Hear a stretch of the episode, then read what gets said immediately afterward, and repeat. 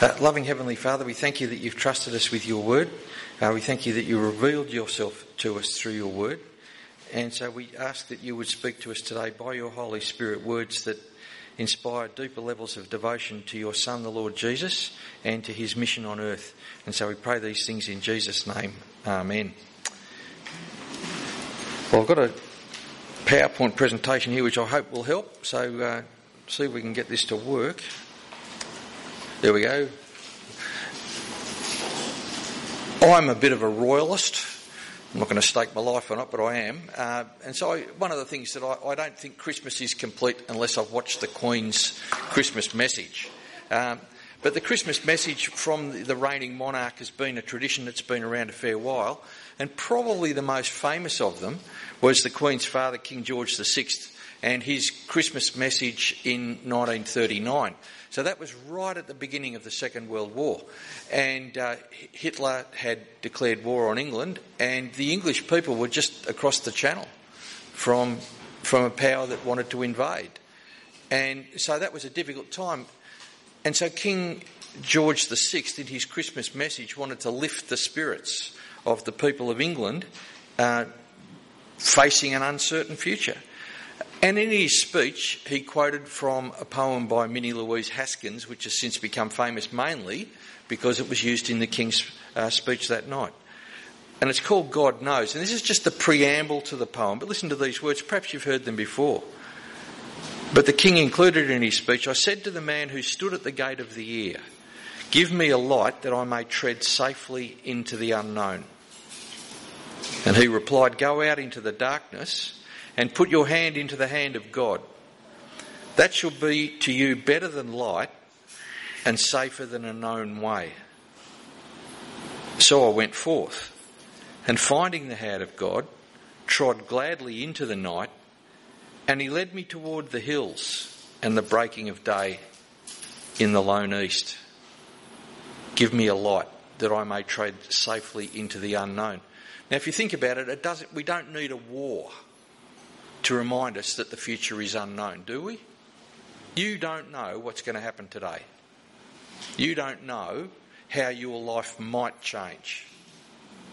It can change in an instant. Forces completely out of our control.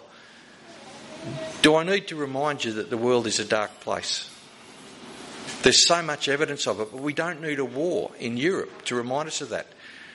These words were read at a time when Europe had been plunged again into darkness and where the British people needed inspiration because they were facing the terror of a completely uncertain future.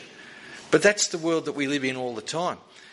I, uh, as you know, I barrack for the Melbourne Footy Club, and I was given a, a book about Max Gawn, the, uh, the captain of the, uh, the, the premiership winning team. And I haven't read it all, but I've just had a little bit of a dabble into bits of it. And Max Gawn tells a fascinating story. One day they were training, and one of the younger members of the team wasn't doing what he needed to do. He was just standing there, looking off into space. And so Max comes over and says, What are you doing? And so the young fellow looked at him and said, What are we doing here? Now, to Max Gawn, it's pretty obvious. We're in pre season training, we're getting ready to try to win a premiership. He says, What are we doing here? And Max says, What do you mean? He says, I mean, what are we doing here? The planet's cooked. Shouldn't we be out looking for a new one? So, in other words, let's shelve pre season training. We need to go and find a planet that will be able to be inhabited when this one is burned by climate change. That's the world that a lot of people think we're coming into. I read in an article last year Sydney's leading vasectomy surgeon has noticed a real upsurge in young men, unmarried young men, coming and being sterilised. And he says the reason is because they don't want to bring children into such a dangerous world. We're living in a hopeless world, a hopeless world. We're living in a world of darkness. And we need a light that we may tread safely into the unknown. I want to suggest that we live in a world of spiritual blindness a world in which God's Word, the light of God's Word, if you're listening as Steve read Psalm 36, in your light we see light, is what Psalm 36 says. We need God's light in our dark world. But the reading that we've had today and I'd like to think about this, in this world of darkness, to take the light of God's word, to take the light of the gospel of Jesus, will sometimes be believed and sometimes be opposed. And we need to sober ourselves up and realise that those two reactions will happen. That doesn't mean we're going to have our confidence dented because it will be believed. We've believed it. But we need to get real. God's word will be opposed, and we see that. And so today we're reaching a turning point in our journey through the book of Acts. Barnabas and Saul, we see, are set apart for the work, uh, and they're going to be bringing light to a dark world. I've said it before, I'm going to keep saying it. You won't understand the book of Acts unless you understand Luke's essay plan. Acts 1 verse 8. You will receive power when the Holy Spirit has come upon you, and you will be my witnesses, says Jesus, in Jerusalem and in all Judea and Samaria and to the end of the earth. Now, I used to teach English, I used to teach essay writing. I used to say to the kids, you need to structure your essay. You need to make it flow logically from one point to the next.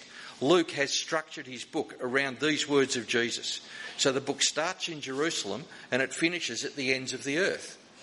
And we see the progress of the gospel at various points throughout. Now, previously, in, in recent talks, we've seen that James, uh, James, the brother of John, one of Jesus' disciples in chapter 12, he was executed. And Herod, the ruler at that time, uh, discovered that that pleased the Jews. It was tactically and politically a good move for Herod to have executed James. So he arrests Peter. And we saw in the, the talk that I sent down for, on video last week that James was executed, but Peter was released. And so that gives us something to think about. Sometimes God's people will die, not always. Sometimes they'll be released, but not always. But opponents of the gospel are attempting to hinder the spread of the good news in Jerusalem. Well, at the end of chapter 12, just before the words Vicky read to us, we find King Herod in Tyre and Sidon making a speech and he receives the worship of the crowd. And so he's struck dead. Now, that's the second of three what we call judgment miracles, where God judges someone instantly. The first of them was in chapter 5 with Ananias and Sapphira. They lied to the Holy Spirit. Peter speaks to them and they drop dead. Herod receives praise that should only go to God, and we're told he's struck dead and died. But again, there are so many rulers that that hasn't happened to.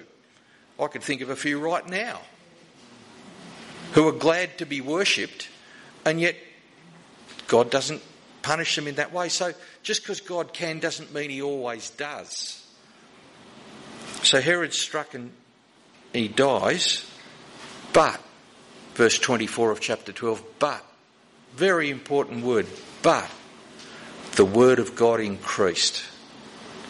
So you can have a powerful man who has the power of life and death doing his worst to stop the gospel, but the word of God increased and multiplied. And Barnabas and Saul returned. Now, this is this transition where we're going from Jerusalem to the rest of the world. And so we've been introduced to Barnabas and Saul already in the book because Luke is a very careful writer who structures the way he presents the message. Back in chapter 11, we've read that Barnabas and Saul were chosen to take a gift, a monetary gift, to the struggling Christians in Jerusalem. So they're back now. So chapter 12 is bracketed by Antioch and Antioch. So the centre of our attention has now shifted from Jerusalem to Antioch, where the gospel has gone out. And Nathan preached about how the people in Antioch were the first people in history to be called Christians. So, Barnabas and Saul returned from Jerusalem when they completed their service, bringing with them John, whose other name was Mark. Now, Mark's an important man, uh, a famous person in, in Christian history, a man with a very checkered career. As we're going to see, he, he gets a number of references in the book of Acts but he turns up in other places in the New Testament. And so if we read Colossians chapter 4, we'll read that Mark was the cousin of Barnabas. But he was a man who had very high highs and very low lows. We'll talk about those at another time. We believe that Mark, sometimes called John, was the author of the, the Gospel that bears his name. The Gospel of Mark was written by this travelling companion of Barnabas and Saul. Anyway, the first 12 chapters of the book of Acts are basically centred in Jerusalem, and the most dominant character is Peter. But as we move to the second half of the book, which we're into now, we're seeing the focus shifting from the Jewish churches to the Gentile churches, and the dominant character is now Saul, or as he's about to become known, Paul. So this is the division of the two books. The book's in two halves two geographical locations, two dominant players, and now the attention shifts to the man that we've come to know as Paul. And so in verses 1 to 3 of chapter 13, we see that Paul and, and Barnabas are set apart by the Holy Spirit. So Barnabas and Saul have been identified among a listing there of the prophets and teachers that operate in the church in Antioch. Um, there's no hard and fast distinction. The Bible doesn't have a, a, a, clear definition of what a prophet and what a teacher is and where their job distinction, uh, their, their, job description limits. Uh, some, some people clearly did both and we'll see that Paul operates not only as a teacher but also as a prophet in this very passage. If you look across the whole book of Acts, the evidence for what prophets did, uh, they proclaimed the message, uh, they predicted sometimes, so Agabus, we've already seen him, and later on he turns up again and he makes predictions which aren't always entirely true. So Paul, Agabus makes a prediction about Paul, and Paul chooses not to listen.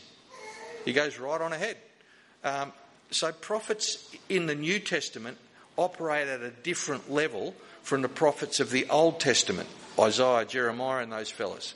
Because in the New Testament, we're supposed to test the word of prophets. And you never tested Isaiah's word or Jeremiah's word because it was straight from God. And so these prophets operated at a different level of inspiration. They were useful, but mainly what they did was to explain the current application of truth that had already been revealed. So David Williams, an Australian scholar, in his book on Acts, he says prophets weren't, in a New Testament sense, were not sources of new truth. In other words, their word could always be tested against the word of God as, as it's written. Um, teachers are responsible for the careful transmission of the written word. Teaching the deposit, that's what we charged Nathan with before. Guard the good deposit that's been trusted to you. If you've been given a good deposit of anything, you need to look after it, right? Um, if you've got lots of money, look after it. Don't squander it. A good deposit of Bible truth needs to be handled carefully by those people who are meant to pass it on. And that's what teachers do. They pass it on, the, the message that's been left to them by the apostles. Now, in this passage here, the teaching is given three different terms. So in verses 4 and 7, it's called the Word of God. In verse 8, it's called the faith. So we want people to believe the faith. And it's also called the teaching of the Lord Jesus. So what do prophets prophesy about? They prophesy about the work of Jesus.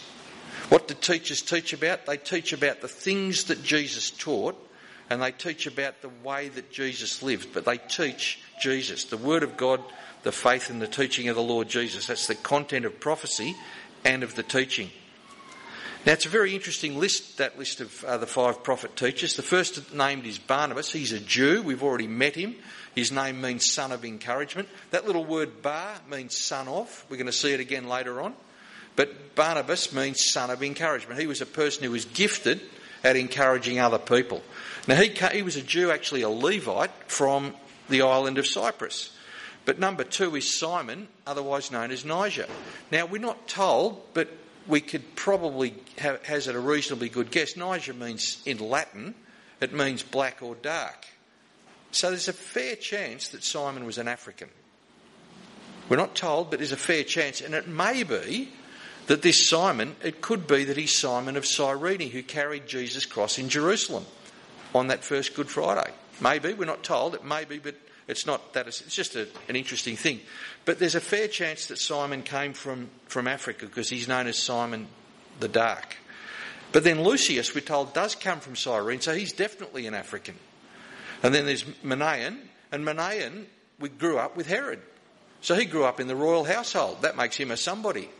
Isn't it interesting how the courses of two lives can depart?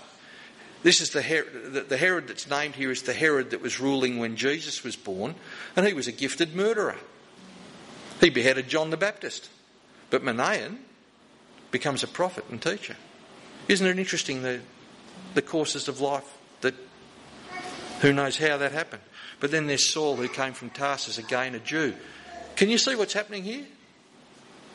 Remember back when there was the controversy when Peter went and preached to the Gentile Cornelius?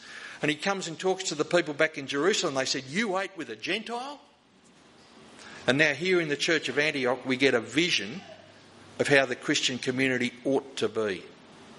Jews and Gentiles from different places, different ethnicities, coming together and serving the Lord Jesus together. That's a vision for how the world should be. Is there any other way of achieving that except in the gospel of Christ? Now, we live in a world where they're telling us about we need to be diverse and inclusive and, and, and tolerant and all these sorts of things. Tell me another way. It sounds good, but how do we do it? The only way I can think of is through the gospel. Because the things that are stopping diversity inclusion and inclusion, they, they come from the heart. You can't command it, you can't legislate for it. What these things require is heart change. People need to be transformed by the saving grace of Jesus. Then we'll start to see diversity, equality, and inclusion, and we see it.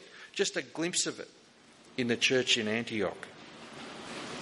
So Barnabas and Saul, set apart by the Spirit, uh, while these believers were fasting and praying. Christians are not commanded to fast, but there's nothing against it. Jesus talked about it as though his people would do it.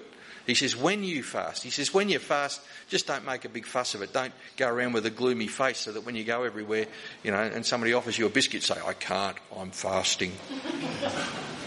that just means you're drawing attention to yourself. Fasting is a spiritual discipline. I think, I, I think the way it works is this you remember you're hungry, and so you think now's a good time to pray. It concentrates your mind on the fact that you're wanting to pray. And so the, the choice of abstaining from food or from other things is a choice that should remind you to pray. And I think that's the purpose of the benefit of Christian fasting. But we see this, the Trinity in action. God the Father, the Son, and the Holy Spirit in all of this. The Spirit is the one who calls these fasting, praying people to set apart uh, Paul, Saul, and Barnabas, or Barnabas and Saul actually. But um, in chapter 9, when, when Saul was first converted to Christ, uh, Jesus says to Ananias, when, when Saul goes and gets some marching orders in Damascus, Jesus says to Ananias, he's a chosen of instrument of mine. So Jesus has already set him apart to carry his name to, to Gentiles and kings and the children of Israel. Jesus has set him apart in chapter 9. Now the Spirit, on behalf of Jesus, because the Spirit always works to glorify Jesus, the Spirit on the behalf of Jesus speaks to these assembled believers and says, Set apart from me Saul. But when Paul, the apostle, when he writes about this experience to the Romans, he says that he's been he's a servant of Christ Jesus, called to be an apostle, set apart, there's that word, for the gospel of God. Father, Son, and Holy Spirit cooperate to send Barnabas and Saul out the, for the mission of taking the good news of Jesus to people that have still not heard it. And so there's a pattern here in these first three verses the commissioning pattern that we've tried to put into practice today with Nathan and Marika. Uh, when people are identified as being gifted for a particular ministry, then the church in which that identification happens and to which they belong needs to support and train them. And then we publicly affirm them by commissioning. We're saying to everybody, we're not going to give them a different uniform. Nathan will not suddenly turn up with a funny collar on. Right? Marika won't wear a big hat. But we've publicly identified them as being set apart by this church for particular duties. And, and having identified them, we're going to pray and, and support them in making sure that those duties are carried out well. Verses 4 to 5 show that Barnabas and Saul are sent by the Spirit with the word for the world. So, being sent by the Spirit, they went down to Seleucia. So, that was the port city near Antioch, and they sailed from there to Salamis, which is on Cyprus. And when they were in Salamis, they went straight to the synagogue. It was always the practice of the earliest messengers of Jesus to start where people already knew something about the God of Israel. And so they went to the synagogue first of all. Synagogues were scattered right round that first century world. Um, it was an outgrowth of, of history that the Jewish people had been scattered, and so wherever they went, they built synagogues. And that was the place that, uh, that the earliest Christian missionaries first went to. It was in God's providence that the Jews had been scattered, and so when the missionaries went out, they started with the synagogue congregations and they told them that the Jewish Messiah had come. And so then we get to this the story of the magician, Simon Bar Jesus, sometimes known as Elymas, and the Roman proconsul Sergius Paulus. So they'd gone through the whole island and they came to Paphos and they came across a Jewish false prophet called Bar Jesus. He was with the proconsul Sergius Paulus. Now, this Bar Jesus, and Bar means son of, so that means son of Jesus. Jesus is the Greek way of saying the Jewish name Joshua. Joshua means Yahweh is our salvation. So he's got a Jewish name, but he's not living as a good Jew. He's with the Roman proconsul who's ruling the territory of, of Cyprus. Uh, Sergius Paulus is his name. But a Jewish magician should have been unknown. You shouldn't be able to have those two words in the same sentence. Any Jew who knew their scriptures would know that God had forbidden magic practices. So in Deuteronomy chapter 18, when you come into the land that the Lord your God is giving you, you shall not learn to follow the abominable practices of those nations.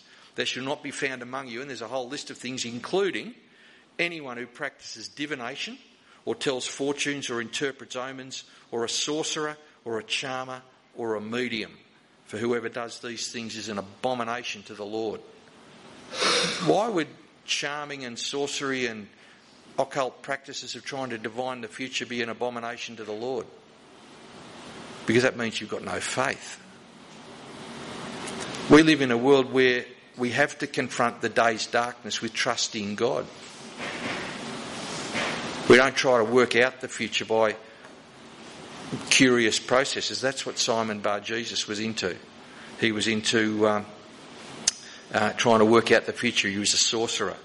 So he worked for Sergius Paulus, who was the Roman proconsul. We're told there he was intelligent. Of course he was. He listened to Paul. So, written after the event, he demonstrates his intelligence by rejecting the counsel of his astrologer and he listens instead to these travelling missionaries. As they'd gone through the island, he would, they would have come to his attention. And so he, he wants to hear from them. And so he summons Barnabas and Saul to hear the word. But spiritual opposition, the forces of darkness come to play. He wants to hear what it is that Saul and Barnabas have been talking about. But Bar Jesus tries to deter him. So Bar Jesus, otherwise known as Elymas, opposes them. And he, he seeks to turn Sergius Paulus away from the faith, the, the, the body of teaching that identifies Jesus as being God's true King, the Messiah, the Saviour of the world.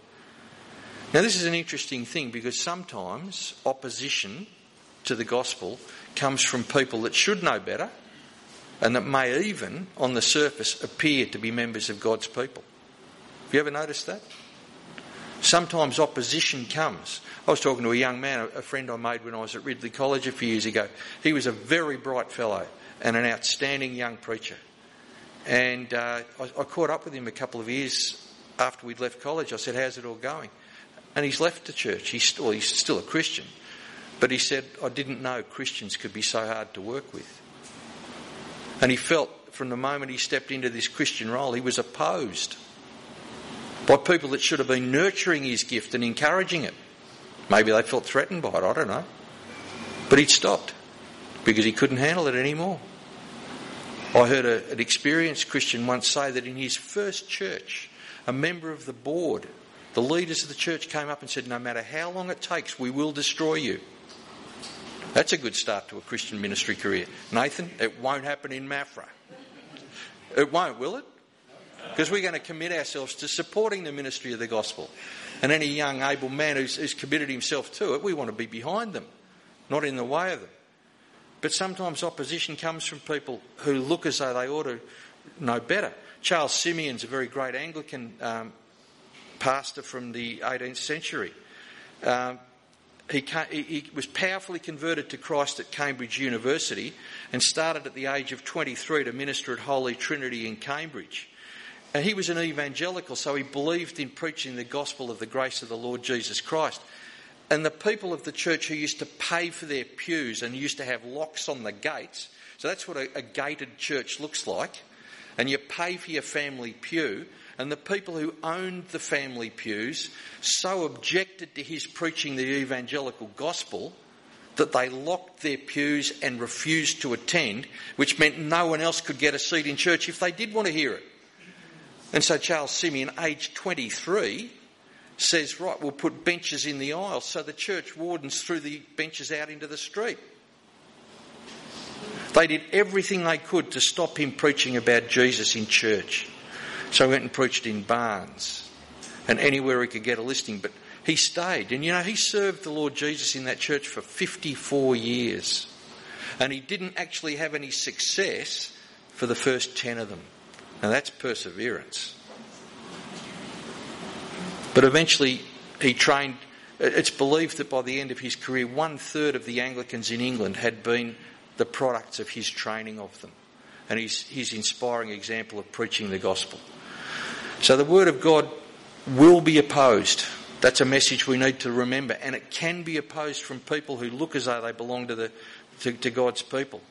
And in verse 9, we're told that Saul is also called Paul. So Saul's his Jewish name, Paul is his Roman name. He was a citizen of two worlds. But from this point on, he's only ever called Paul, except when he recollects his pre conversion days. Um, but he acts now as a spirit filled prophet, and so he denounces this bar Jesus. He calls him a son of the devil. Now, his name means son of Jesus. Paul says, No, you're actually a son of the devil. Uh, there's something interesting going on there. Sometimes, sometimes Christian leaders need to use strong words. Uh, we read before Nathan's duty, my duty, uh, any minister of the word will sometimes need to correct, to rebuke, and encourage. But rebuke is a part of it. And so, Paul, he realises what's at stake. This is a battle of dark and light. This is a, this is a battle in the spiritual places. Darrell Bock calls it a battle of the prophets. Uh, Paul realises that stern measures need to be taken, and so he denounces him in very strong terms because the stakes are eternal. Sergius Paulus, Bar Jesus wants to get him away from the faith. Paul says, Be quiet, you son of the devil, because he wants to see this man come to the light of the gospel of Christ. And so he pronounces on Bar Jesus, and in doing so shows that he's a true prophet because his word comes to pass. Um, and, and Bar Jesus is blinded. Uh, this is the third judgment miracle. So, this opponent of the light of Christ is now blinded but only for a limited time. And that reminds us of Saul being blinded. Now, Saul's being blinded led to him being converted. We're not told what happened to Bar Jesus or Elymas. But um, it's clear at this point that even though he's not physically blind until Paul says what he says, he's spiritually blind and he wants to stop anyone else coming to the light of the gospel.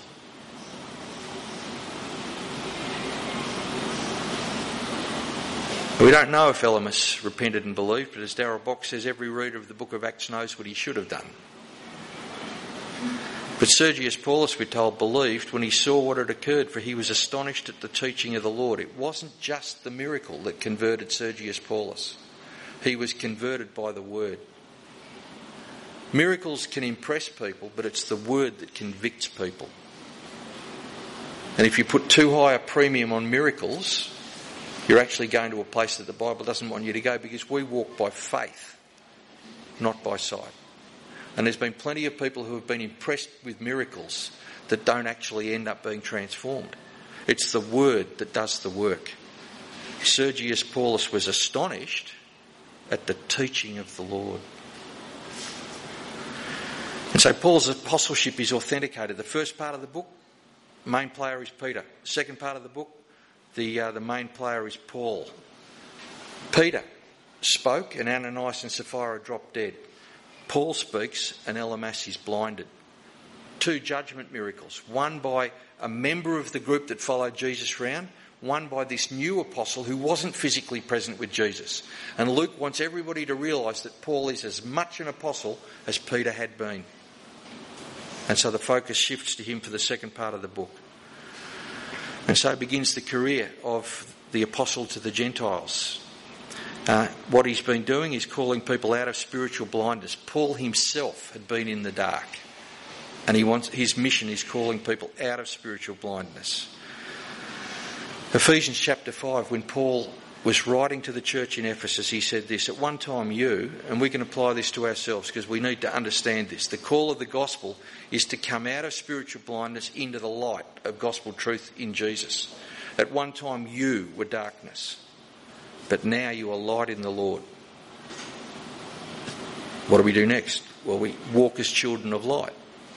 For the fruit of light is found in all that is good and right and true. Elymas needed to be led by the hand. But we're people having been enlightened by the gospel of Christ want to walk in that light. And so we live in a dark world, but we walk in the light of Christ. We walk as Jesus would have us. So to go back to where we began, we live in a world of spiritual blindness. But we've seen today that it's a, word, a world in which the, the word of Christ will be believed and it will be opposed but it will always increase and multiply because it's powered by God's Spirit for the glory of the Lord Jesus. So let's not let opposition deter us. Holy Trinity Cambridge is still a thriving evangelical church today. Go on the website and look at all that they're contributing to the, to the life of the city of Cambridge. Uh, the gospel is still being preached very faithfully there. And so we need to pray that Maffra Community Church will remain a light for Jesus until he returns. And don't let it be deterred by opposition. We just need to get real and say that's going to happen. But at the same time, the gospel will be believed because it's the word of God. It's active and it will triumph in the end. Let's pray. Father in heaven, uh, thank you for these lessons that we can learn from your word. We thank you for servants like Barnabas and Saul, who were faithful to the prompting of your Holy Spirit. Uh, we pray that you would help us to be faithful to the prompting of the Holy Spirit too. We thank you for the example of someone like Sergius Paulus, who believed the word and was convicted and converted. We pray that you would help us to walk in the light of your word, having been transformed by it, uh, and to live out the implications of what it means to trust Jesus each day. So please help us to be agents of Jesus' light in our community and in the midst of this dark world. We pray in Jesus' name. Amen.